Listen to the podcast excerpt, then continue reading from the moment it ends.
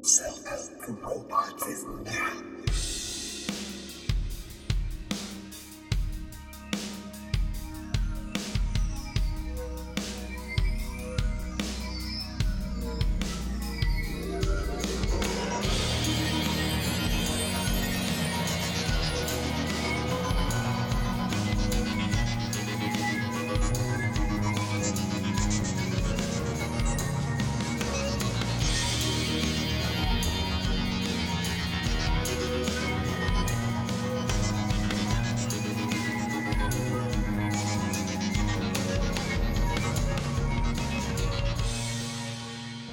Welcome to Self Help for Robots. I'm your host, CJ Pitchford, and this is episode 39 Right or Wrong? And starting with something right, happy Friday. That is, this is a special Friday night edition of Self Help for Robots.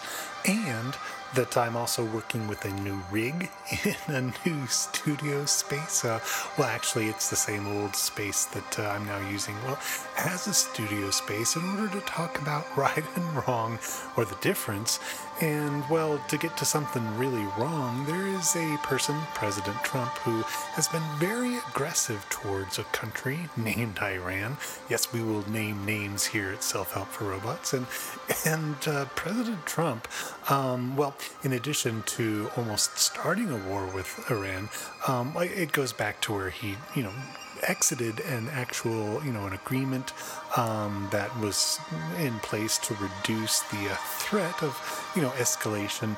Um, but anyway, I mean, that that seems just wrong to be aggressive and to just keep pushing and then pushing and then, um, you know, uh, until, uh, you know, that there's going to be shots fired. And it seems like uh, um, that that's just one of many wrong things that unfortunately that same person, the traitor, Donald John Trump, uh, is known for uh, selling out our country. And uh, recently he said he would do it again. And, and it was a clear case of right or wrong, is uh, right immediately after uh, the President of the United States made a statement uh, saying that he was pro collusion, the uh, head of the Federal Election Commission had to say, no, don't, don't actually do what uh, the president is saying because it's illegal.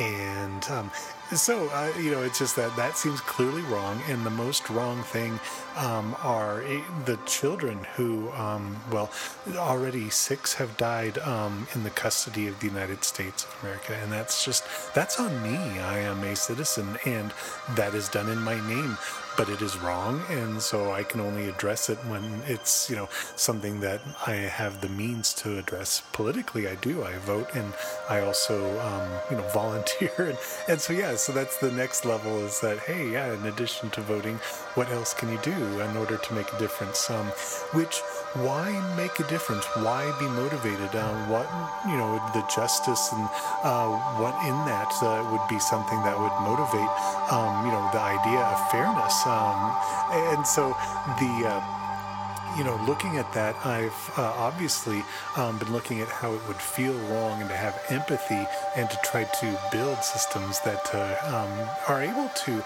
uh, define what empathy means. Um, and uh, before that, though, I had to define right and wrong. And, and really, in 2016, um, when I first started looking at what became self help for robots, I actually, you know, had um, been working on trying to improve my um, ability to communicate with my son. And so it was something that I had to work on daily and um, and even seek help, uh, counseling, and that was you know also part of the reason of uh, this starting is that the idea that uh, I could create um, an ethical system that just sounds like it was written for robots with the four aspirations in, in continual balance, a, a golden mean, really, but it's the golden rule because it's a universal um, moral system, and but it's not where everybody's the same because it's subjective and relative.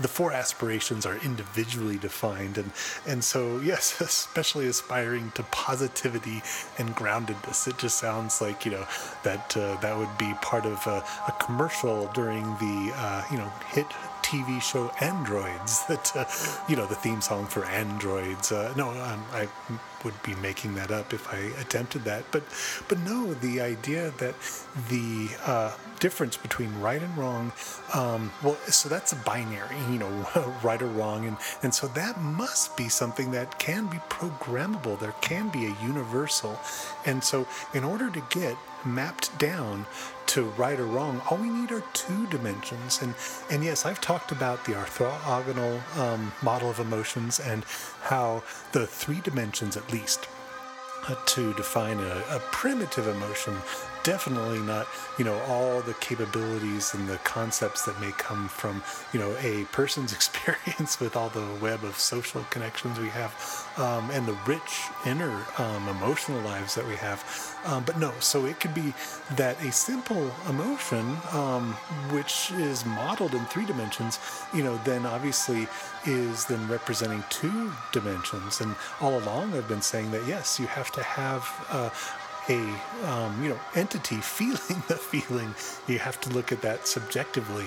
Um, and so yes, uh, with that in mind, I'm working on programming right and wrong. And with the two dimensions that uh, I'm working with as part of the four aspirations, then yeah, I think I got it pretty much licked. And of course, in the meantime, keep on helping yourself. So, what you think? Your comments on uh, the Self Help for Robots website.